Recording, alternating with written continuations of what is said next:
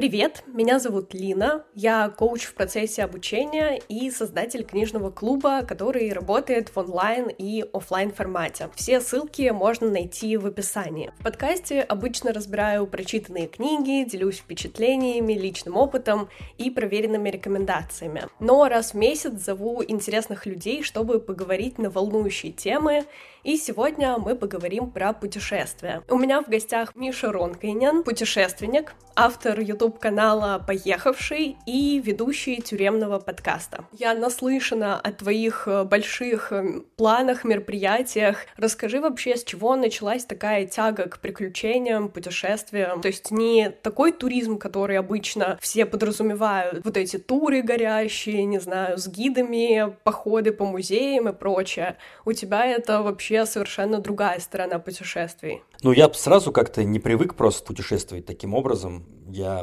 начал активно путешествовать, когда появилась авиакомпания «Победа», в России, то есть год 2016, по-моему. И они начали сразу продавать билеты там в Мюнхен, в Инсбрук по 500 рублей. Я помню, были билеты. Не знаю, помнишь ты это или нет? Я, к сожалению, не застала такого. Я так была наслышана о том, что люди путешествуют за вообще копейки, а сейчас, к сожалению, когда я вот уже могу себе позволить путешествие, это уже стало роскошью. Уже да. Ну вот, в общем, рассказываю экскурс в историю. В 2016 году авиакомпания «Победа» продавала билеты в Европу по 500 рублей. Во Францию, в Германию, в Австрию, ну, в общем, почти везде там. В Испанию рублей по 700 они стоили. И я просто начал их скупать. Просто пачками, не знаю, у меня вот фетиш, знаешь, некоторые в автоматы играют, а я вот просто скупал эти билеты и начал кататься. В общем, я очень быстро, где где-то, может, год за полтора-два объехал вообще всю Европу. В Европе примерно 50 стран. Я их все объехал вот с помощью Победы. То есть я покупал билет за 500 рублей, потом строил автобусные маршруты или автостопом перемещался. И вот объехал всю Европу, понял, что она скучная для меня уже, и начал ездить по разным другим странам. Ну, это в основном были Средняя Азия, Афганистан, ну, в общем, туда, в ту сторону, потому что это тоже не очень далеко. Там в Таджикистан, в Узбекистан, в другие страны ближнего, бывшего в СССР у нас самолеты летают, и они тоже недорогие. И рядом с ними вот Афганистан оказался. И как-то Афганистан, я тогда уже снимал YouTube канал, и как-то Афганистан залетел быстренько. Хорошо, ролик зашел. У меня по моему каналу было тогда месяца 3-4, и сразу на несколько миллионов ролик залетел. Я такой, ничего себе, нужно переходить на YouTube. И на ближайшие несколько лет, 2 или 3 года, я стал ютубером, ну и как типичный ютубер, а, стал заложником своего образа. У меня залетел бомж-трип по всяким странным странам, странам, и я начал путешествовать бомжом по всяким другим странным странам. То есть у меня был один из проектов, он так и назывался, бомж-трип, я вообще не очень оригинальный человек. У меня было в кармане что-то 260 долларов, и я проехал пол Азии с ними. А, ну, я надеялся проехать пол Азии с ними, потому что они кончились где-то посередине, но мне очень удачно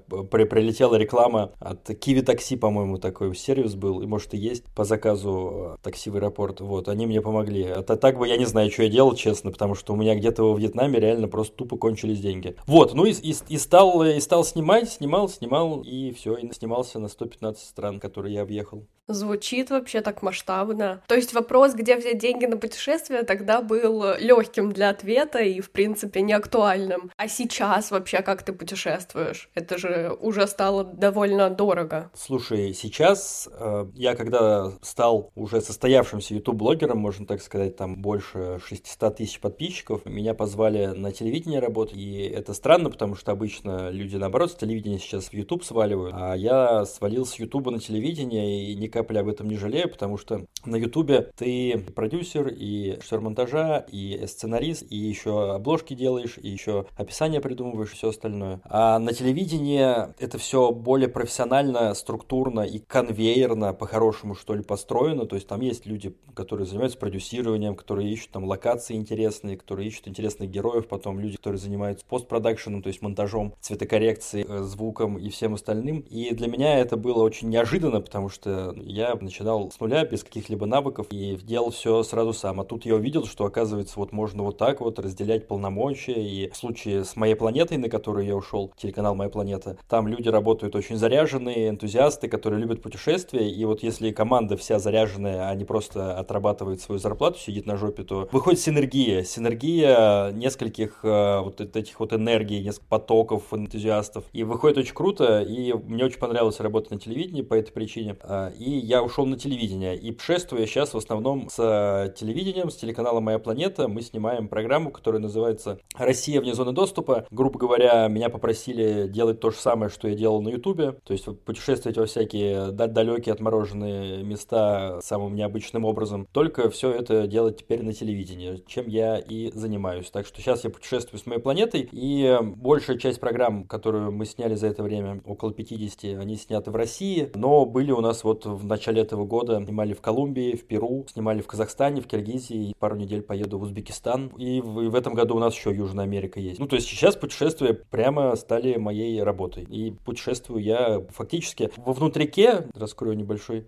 секрет, мы все это, все это называем командировками. То есть у нас это даже уже не путешествие. То есть было, ну, когда я ютубом занимался, да, это для меня были путешествия, приключения. Сейчас это командировки. Получается, что теперь у тебя немного другой образ. То есть был такой бомж-трип, а сейчас уже все подготовлено и размеренно происходит в путешествиях. Нет, оно не подготовлено, формат остался практически тем же. Ну, допустим, у нас также есть автостоп, и он самый настоящий. Я также, если вижу какого-то интересного человека или узнаю о каком-то интересном человеке, уже где-то там на месте, где-нибудь в регионе, мы приехали на Камчатку, я узнаю, что там есть отшельник, то я просто беру к нему, еду. У нас есть некоторая канва, у нас есть э, стартовая точка, у нас есть финальная точка и э, накиданы варианты, что мы можем посмотреть по пути. Все более-менее осталось точно так же. Съемочная группа у меня это всего один человек, это оператор, то есть мы вдвоем путешествуем, в отличие от большинства других travel-шоу, где, ну, в, в Орле Решке за кадром может быть 15 человек. Ну, там э, могут быть продюсеры, там три оператора, э, два продюсера, один фиксер, это человек, который на месте решает вопрос, ну, местный какой-то. Режиссер, звукооператор, еще человек отдельный, который пушку держит, это микрофон. Короче, там э, может быть, не всегда, не говорю, что всегда, но там бывает там по 10-15 человек за кадром. Мы вдвоем с Антохой, оператором Антон Косолапов, мы и автостоп, и в гору, и в лес пойти к лешему, формат максимально приближен к тому, что был на Ютубе у меня, и э, локации, которые мы снимаем, также заранее чаще всего не спродюсированы, не прописаны, мы не знаем, что там будет. Ко мне пришли с моей планеты с запросом, Миша, принеси то, что ты делаешь к нам, и, собственно, я и это и сделал.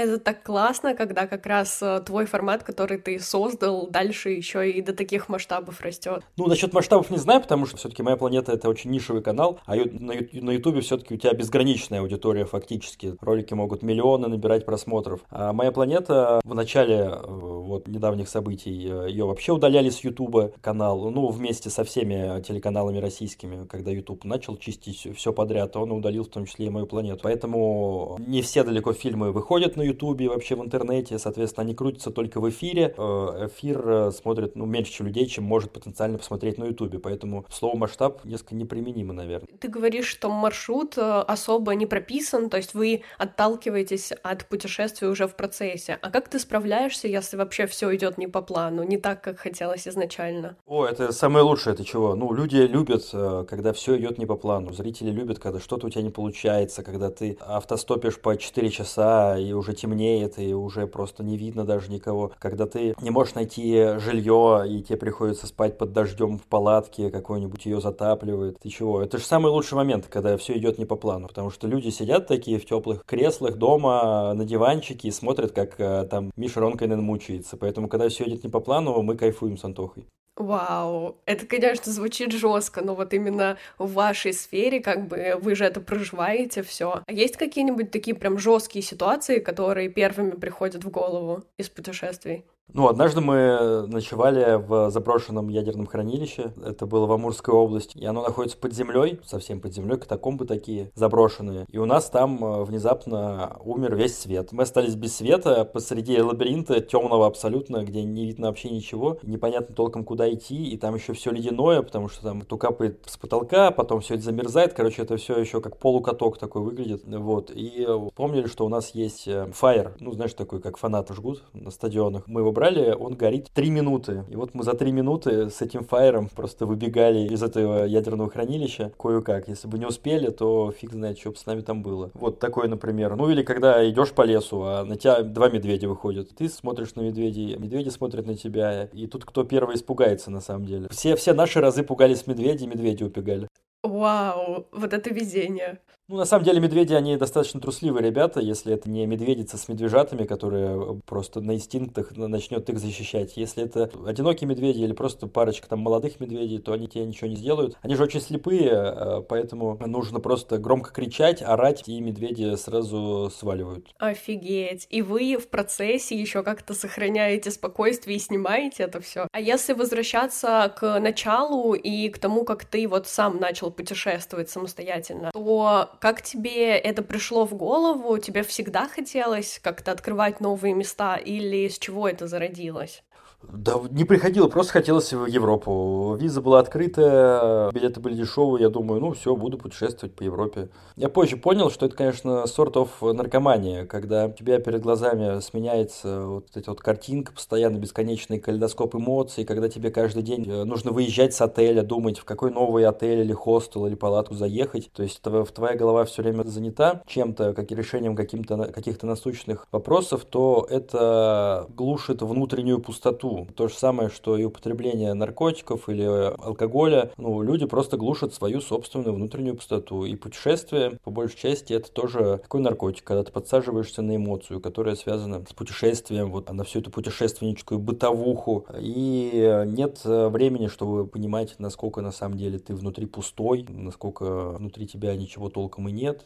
Это как раз потому, что ты каждый день принимаешь миллион решений, и тебе некогда думать о себе.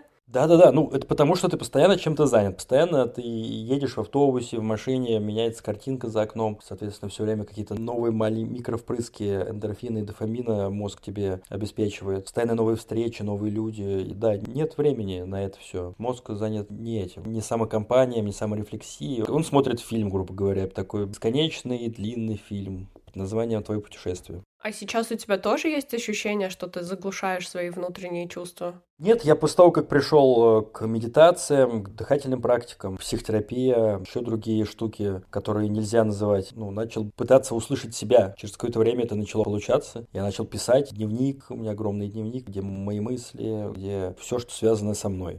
И я пришел как раз к этому, к мысли о том, что путешествие это просто наркотик. И сейчас у меня не так. Сейчас я более осмысленно и осознанно ко всему этому подхожу. Ну, во-первых, это для меня стало работой. Я к этому отношусь во многом как к работе то есть как к э, инструменту для достижения каких-то своих целей. То есть сейчас цель это не просто добраться до финальной точки, сейчас цель это в том числе снять интересный фильм, чтобы его посмотрело много людей, чтобы я заработал денег. Потому что когда я на Ютубе всем этим занимался, мне на деньги-то, грубо говоря, пофигу было. Мне нравилось вот эти вот все просмотры, лайки. Вот, а сейчас нет, сейчас я более осмысленно, осознанно и с какой-то миссией даже, потому что мне нравится показывать Россию, мне нравится рассказывать о местах, о которых никто не слышал, показывать ее не с той стороны, с которой многие ее видят, что вот такая вот Россия, лапти, крестьяне и все остальное. Нет, мне нравится показывать, что все это не так. И, или что все это так, смотря в зависимости от того, что я вижу. Короче, мне просто нравится показывать то, что чаще всего другие не показывают.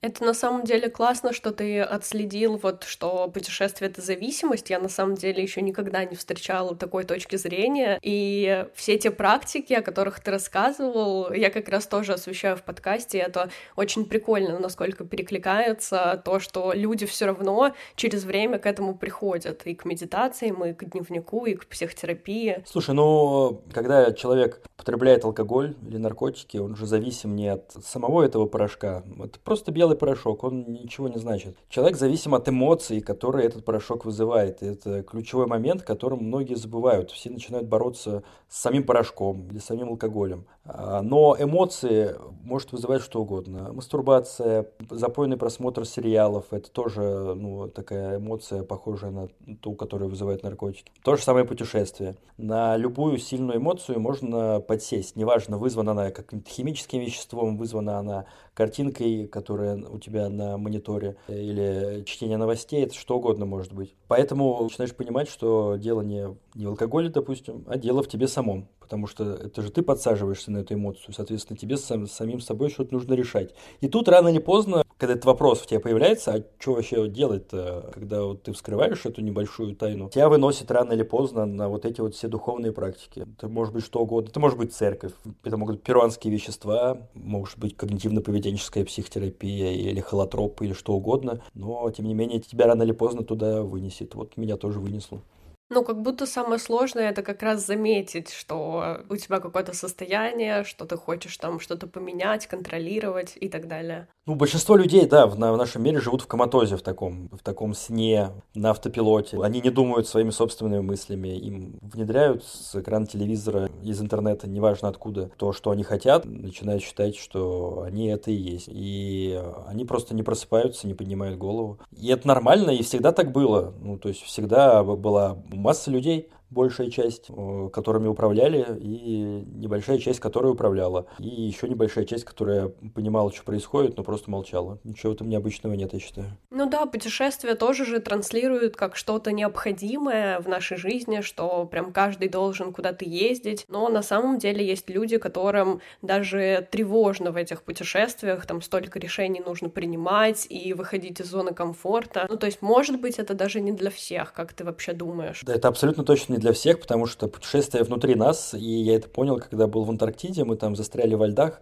на 100 дней, на, на грузовом судне мы шли, и нас зажало во льды. Кстати, фактически с этого путешествия начался мой вот внутренний путь, я начал себе задавать все эти вопросы, которые чуть раньше озвучивал, потому что, ну, там я оказался в полной депривации, там не было интернета, там не было вот этих всех э, маленьких социальных иголочек, которые извне тебя бьют, там, твое окружение, которое от тебя что-то хочет, э, работодатели, интернет, новости, ничего этого не было. С меня все это слетело, я прям почувствовал такую ломку, что ли, даже первые несколько недель, первые одну-две недели. Мне прям хотелось всего этого, а потом это хоп, все пропало, я начал как будто слышать маленький а, источник внутри себя, который меня потихоньку наполняет. То есть, если сравнить это, не знаю, какая-нибудь чаша, из, ну, и снизу которой бьет маленький источник, но большую часть времени, когда находишься в социуме, вода в этот источник извне идет, то есть в тебя заливают прям такими чашками, плошками, кастрюлями, в тебя открывают кран, и этот маленький источник, который внизу бьет такой небольшой струйкой, ты его даже никогда и не слышишь. И вот я начал его чувствовать, и он потихоньку меня всего заполнил, как раз там я начал писать дневник, э, мысли свои выписывать. А это я все к чему?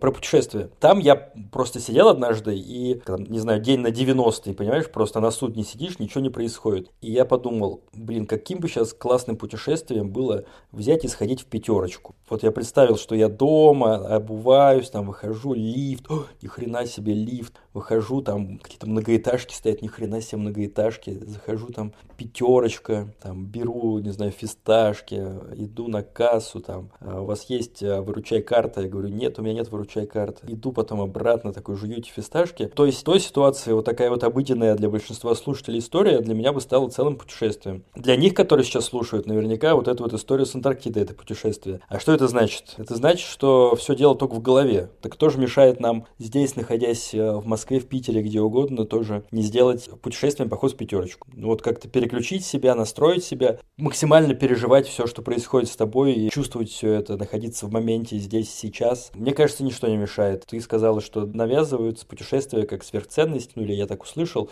Да, я считаю, что это правда так и есть, что нужно ехать на Мальдивы. Если ты не приехал на Мальдивы, значит ты недостаточно успешен. На Бали обязательно нужно посетить какой-нибудь там тренинг, попробовать всякие вещества. Это все не обязательно. Это действительно навязанная штука, как и большинство штук в нашем мире. Ну да, как будто новые нейронные связи можно создавать, даже там пойти на работу другой дорогой или там, не знаю, поехать в соседний город. Ну то есть даже твои путешествия по России — это как подтверждение того, что все таки даже в нашей стране есть что посмотреть. Хотя, казалось бы, все рвутся вот именно за границу. Да, я с тобой согласен. А какие города тебя впечатлили? Если мы говорим про Россию, то меня очень впечатляет Калининградская область и конкретно город Советск. Я был очень удивлен, когда впервые побывал, казалось бы, блин, город с названием Советск, типа, что там тебя может ждать. Но на самом деле город Советск раньше назывался Тильзитом. Это бывший прусский город, ну, фактически немецкий, такой маленький, вот многие мечтают о маленьких европейских городках с такими узенькими улочками, со всякой архитектурой. Все думают, что для этого нужно куда-нибудь там в Швейцарию ехать или на юге юг Германии. Нет, вот Тильзит, это как раз такой городок со старенькой линией трамвая, с э, маленькими домиками. Типичный небольшой европейский провинциальный городок, очень красивый. Мне он очень понравился, я был очень впечатлен. Рекомендую Калининградская область, город Советск. Второе, я рекомендую фигачить на российские севера, к народностям, в общем, северным. В первую очередь даже, наверное, к немцам. Это ребята, которые живут до сих пор на Ямале, в Чумах. Они оленеводы, и вся жизнь оленевода состоит э, в том, чтобы ходить за оленями. То есть есть такое мнение, что это оленеводы, пасут, но в случае э, с оленями это олени пасут э, ненцев. То есть олени не спрашивают, куда им идти, они просто берут и идут, а ненцы просто идут за ними. Они по огромным площадям тундры перемещаются круглый год и ставят свои чумы. Чума такая быстрая, разборная, очень крутая палатка древняя, современные с ними не сравнятся, она очень теплая, большая, ну то есть это фактически жилье. И они приходят, какое-то место, вокруг которого много ягеля, потому что там на Ямале, на севере, кроме ягеля, ничего толком и не растет. Еще в августе ягоды с грибами растут, а все остальное время олени эти едят только ягель. Вот, в общем, олени куда-то пришли, они ставят там свой чум, и несколько, там, 2-3 дня находятся, пока олени все вокруг э, не пожрали. Весь ягель вокруг не пожрали, потом олени снова перемещаются, они снова перемещаются, и они очень дружелюбные, эти ребята, ненцы, и, э, ну, я просто к ним вписался, то есть э, меня позна... мне дали телефон одного из немцев, у них там сейчас везде спутниковая связь, много где в тундре, где ловит сотовая связь, потому что там очень хорошая видимость. Я просто звонился, говорю, можно я в Чуме поживу?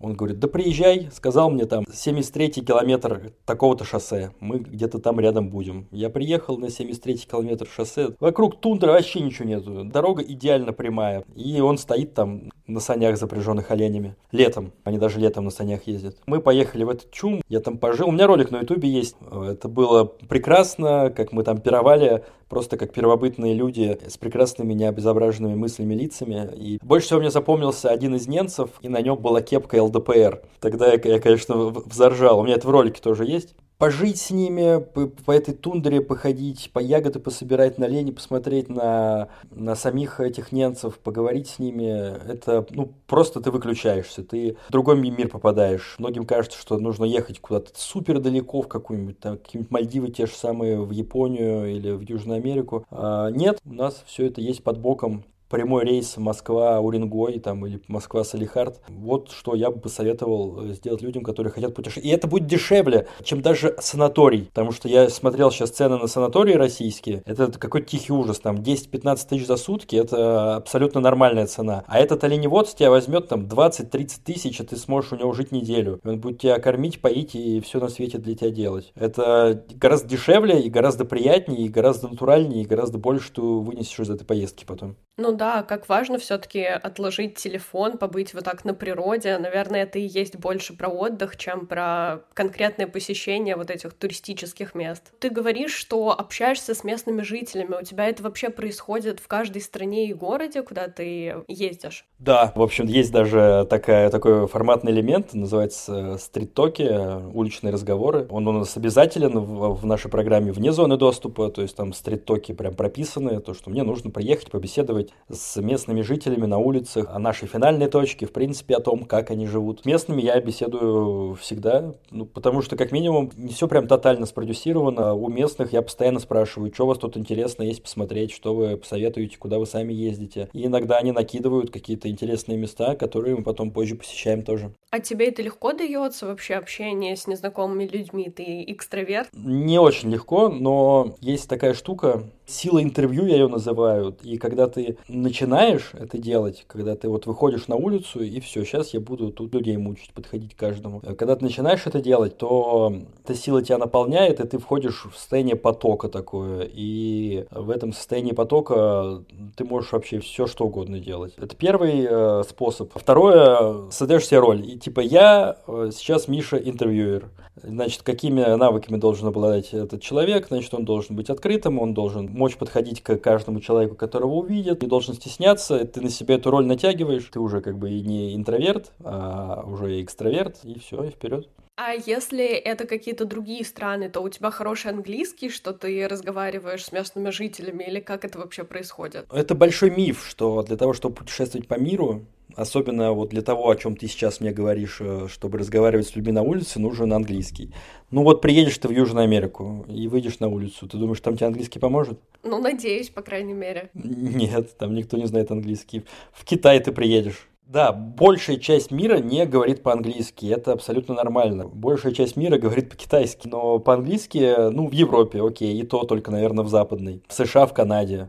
А в Южной Америке нет, а в арабских странах нет, в Азии нет, в России нет. Поэтому миф о том, что нужен английский, ну это не миф, то есть он нужен, если ты, например, бизнесмен. И да, там в когорте, в прослойке бизнесменов все говорят по-английски. Или у тебя есть какая-то прям квалификация серьезная, тогда и тебе нужно коммуницировать с другими странами, там тоже все учат английский. А обычные люди, они английский не знают. В большей части мира, в абсолютно большей части мира. Поэтому это либо жесты, да, жесты никто не отменяет, менял. Но последние годы это Google Translator, который просто онлайн твою речь переводит. Ты наговариваешь, он, он сразу наговаривает на языке человека, с которым ты общаешься. Никаких проблем не возникает. Я так вот фильмы снимаю в Южной Америке. А вот мы поговорили про впечатляющие места. А есть ли, например, локация, куда ты приехал и разочаровался? О, есть такая страна, но я не буду о ней говорить, потому что мне еще путешествовать, и неизвестно, попаду, попаду я туда или нет. Но есть такие страны, где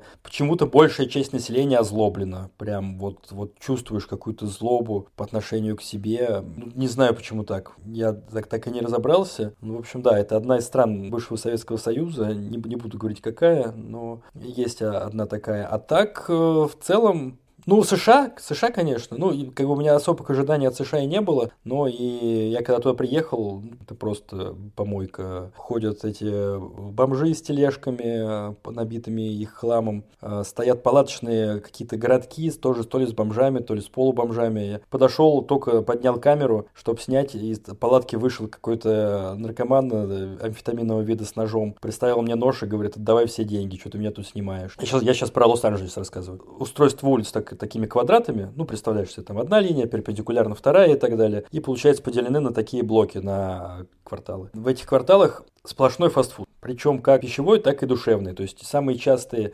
объекты инфраструктуры в США, в той части, по крайней мере, это либо какие-то жральни типа Макдональдса, их там десятки всяких разных разновидностей, то есть такой самый дешевый джанфуд, либо это какие-то такие кустарного вида церкви, то есть такой э, душевный э, фастфуд, я бы это так назвал. Какие, какие-то там, ну, не помню названия, но их там вот столько же видов, сколько видов фастфуда. И вот люди, соответственно, а, Поели чизбургер, идут э, потанцевать в церкви, и потом назад есть чизбургеры. И все это выглядит очень, как будто это ферма животноводческая, где людей просто выращивают, вот дают им корм, душевный фастфуд и фастфуд обычный, и из них выкачивают энергию, внимание и деньги в ответ. То есть США, по крайней мере, те места, в которых я был, я сейчас не буду говорить за все, я был только в Нью-Йорке и в Лос-Анджелесе, это все выглядит как, как свиноферма. В США мне возвращаться, если честно, не хочется.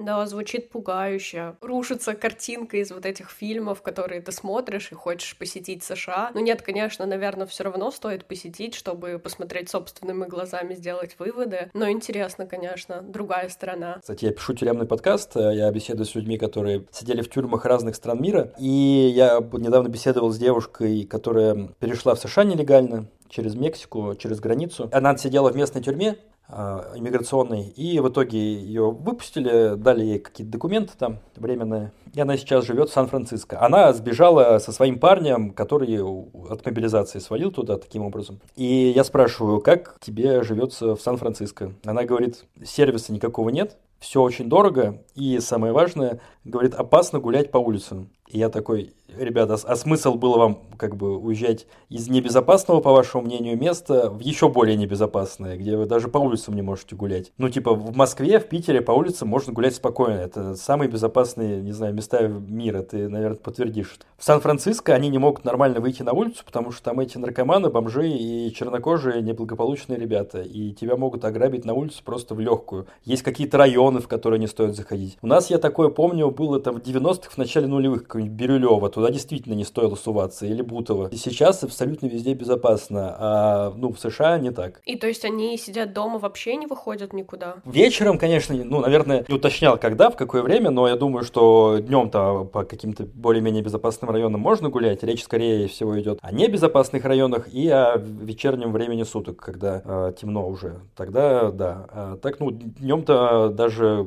в Венесуэле можно гулять и в Колумбии спокойно. Ты сам подвел идеально к своему подкасту, и интересно вообще, как родилась идея его создания. Смотри, как это было. Я для своего блога на Ютубе, для поехавшего, снимал не только путешествия, я снимал всякий трешачок. В принципе, люблю всякий трэш, трешачок, такую маргинальность. Я снимал, например, э, парней, которые решили стать девушками, пьют гормональные препараты, ну, трапы, которые э, живут в одной студии небольшой в Девяткино, это спальный район Петербурга, и работают на вебкаме, то есть там огурцы себе в жопу пихают. И мне это стало так интересно, я пошел к ним просто в эту студию, все про них снял. И однажды на меня вышел э, человек, которого зовут Вася, его при приговорили к смертной казни в Китае, потом заменили смертную казнь на пожизненное заключение, потом пожизненное заменили на 27 лет. Он сидел в тюрьме, и он со мной связался, и я такой, Вась, я не помню, по какому поводу он связался со мной. Я говорю, Вась, давай э, с тобой запишем ну, интервью. И мы с ним записали большое интервью он, по WhatsApp, прям я запись экрана врубил, то есть это прям видеоинтервью. Он там показывал тюрьму свою в том числе, рассказывал, как они там сидят, что там у них происходит. И это было очень интересно, ролик очень хорошо зашел, но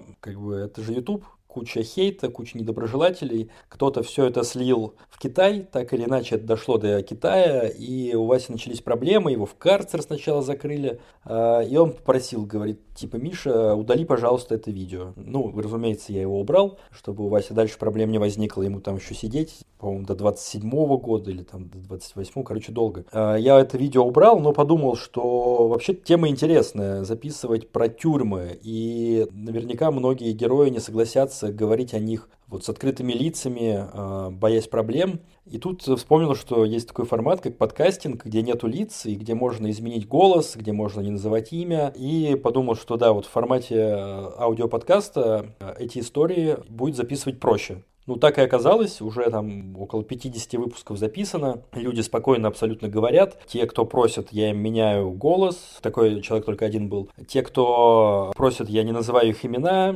или меняю им имя, просто называю их по-другому. И люди гораздо свободнее, спокойнее общаются, когда понимают, что они это все делают анонимно. Ну, собственно, так проект родился. Я начал записывать людей, которые сидели в тюрьмах разных стран мира. Сейчас уже все, все континенты, да, и Африка, и Европа, и Северная, и Южная Южной Америки. Вот кроме Австралии, уже в тюрьмы всех э, континентов мира я записал. А как ты находишь людей для этого подкаста? Они самостоятельно тебе пишут? Слушай, вначале искал их, э, я их сам, то есть я просто написал в телегу свою, в телеграм-канал или в YouTube сообщество, не помню.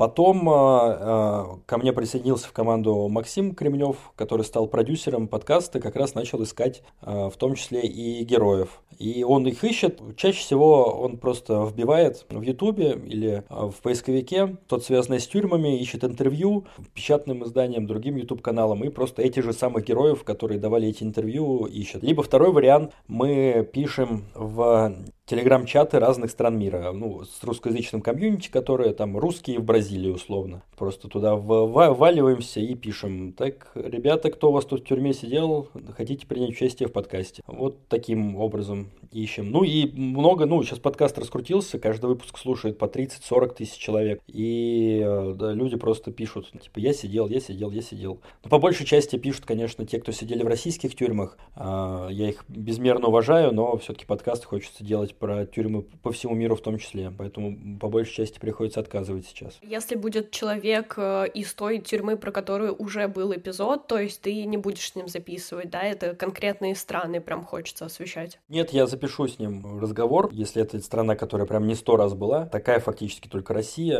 Я запишу разговор, просто он пока будет в архиве, я выложу его, не знаю, там через год какой-нибудь сезон, сейчас пятый сезон будет, в восьмом сезоне я э, выложу его вот так. А у тебя уже сформировался какой-то топ э, тюрем, куда страшно попасть, или там какие-то роскошные места, куда даже можно с удовольствием как на отдых приехать? Самые страшные тюрьмы в арабских странах, в принципе, арабский и мусульманский менталитет такой, что если ты арабу друг, то ты ему прям все братишка, ну, они же даже вот друг друга называют брат, да, ну, замечал там таджики, узбеки друг другу обращаются брат, потому что они реально считают друг друга братьями, и в Коране так написано, что все братья, и это именно та причина, по которой они так обращаются. Для некоторых русских это выглядит диковато, когда тебе там таксист говорит тебе брат, типа, в смысле, какой я тебе брат, но для них это абсолютно нормальное наименование друг друга, и они ничего в этом плохого не видят, и я тоже ничего в этом плохого не вижу. Так вот, если как бы он тебе брат, то он тебе брат, но если он тебе враг, то он с, так, с такой же силой, как любил тебя, когда ты был ему братом, он также сильно тебя будет ненавидеть. Поэтому, если ты попадаешь в арабскую тюрьму, то это просто трэш. Ты для них не человек, ты для них животное. Если ты их враг, а если ты попал в тюрьму, то ты, видимо, враг, а что ты сделал не то, то ты для них становишься животным, с которым можно делать что угодно. Я записывал, у меня есть подкаст про сирийскую тюрьму, и я не мог его просто без слез монтировать, потому что пытки — это абсолютно нормальная вещь. Я записывал интервью с девушкой, а они сидели там, ну вот сидят и раздвигают ноги, и твои раздвинутые ноги садится другой человек спиной, то есть ты как бы таким паровозиком садишься. И вот только таким образом там можно было находиться, потому что там не было абсолютно места, а это самая оптимальная поза, чтобы пространство как можно меньше использовать. То есть, ну, либо стоять, но как бы стоя долго не простоишь, понятное дело. Пол был идеально холодным, вентиляции не было, и поэтому воздух был максимально спертым. И эта девушка говорит, что она там а, узнала, что такое лезть на стену, потому что некоторые сходили с ума и в прямом смысле начинали царапать бетонную стену, пытаясь на нее залезть. От абсолютной безвыходности и безысходности. Вот. И как бы в этой, в этой тюрьме сидели беременные девушки вместе с ней, то есть арабам абсолютно насрать, кто ты, что ты, какие у тебя обстоятельства. А чтобы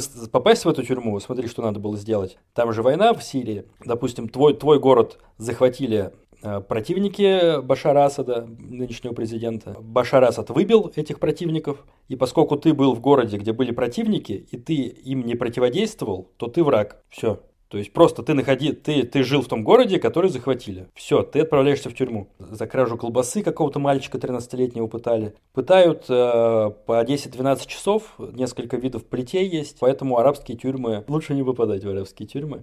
Ну, а лучшие тюрьмы э, в Скандинавии, хорошие тюрьмы. Ну вот, э, я не знаю, когда выйдет этот выпуск подкаста, но 5 сентября начинается новый сезон в моем подкасте в тюремном, и первый же выпуск будет про тюрьму Испании. Герой рассказывал, что люди, у которых заканчивается срок, они отказываются выходить, и охранникам приходится их за руки за ноги выносить, потому что в этой тюрьме есть бассейн, тренажерный зал с фитнес-инструкторами, причем в этом тренажерном зале занимаются и мужчины, и женщины. Все, что можно, все там есть. Там школа, там можно учить языки и все, все на свете. Вот про эту тюрьму будет выпуск. До этого самой хорошей тюрьмой я считал норвежские тюрьмы и э, корейскую тюрьму, в которую, в которую каждые две недели приезжает фокусник и показывает фокусы заключенным. А как тебе вообще слушать все эти истории героев, тем более, когда это такие тяжелые обстоятельства? Слушай, ну вот единственный раз мне было тяжело прям слушать про сирийскую тюрьму. И девушка, которая в ней сидела, она позже сказала, что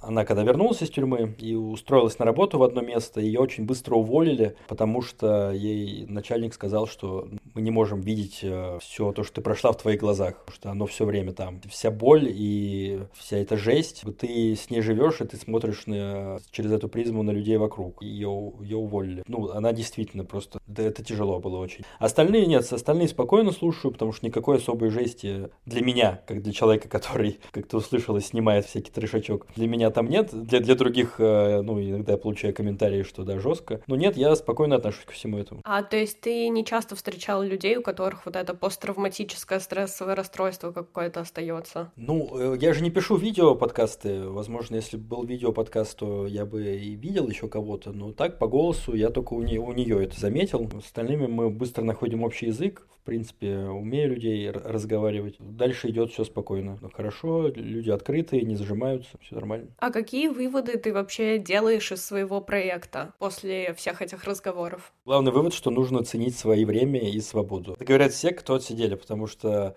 пока ты не оказался за решеткой, ты не знаешь, какая великая ценность, возвращаясь к нашему раннему разговору, сходить в пятерочку просто. Когда ты 10 или 15 лет не можешь сходить в пятерочку, ты понимаешь, как охрененно было, когда я мог это сделать. Как же это было прекрасно, как же это было прекрасно, когда я мог просто выйти из подъезда. Просто выйти из подъезда и встать и посмотреть по сторонам, потому что в тюрьме нет ни, под, ни подъездов, ни возможности из них выйти. Когда ты мог э, пойти на улицу познакомиться с девушкой, когда ты мог открыть дуалинго и начать заниматься там испанским или английским, а потом поехать в Испанию или Англию и поговорить на этом языке. А, в общем, ну, время и свобода — это вещь, которую не ценят, и это нормально, потому что человечеству свойственно обесценивать то, чего много у него. Но если об этом помнить, о том, насколько ценны время и свобода на самом деле, даже если у тебя их много сейчас, то жизнь начинает играть со всеми, совсем другими красками. То есть, если внутри себя в голове представить, что так, я сижу в тюрьме, вокруг меня четыре стены, четыре койки, запах носок, войти в это состояние попробовать,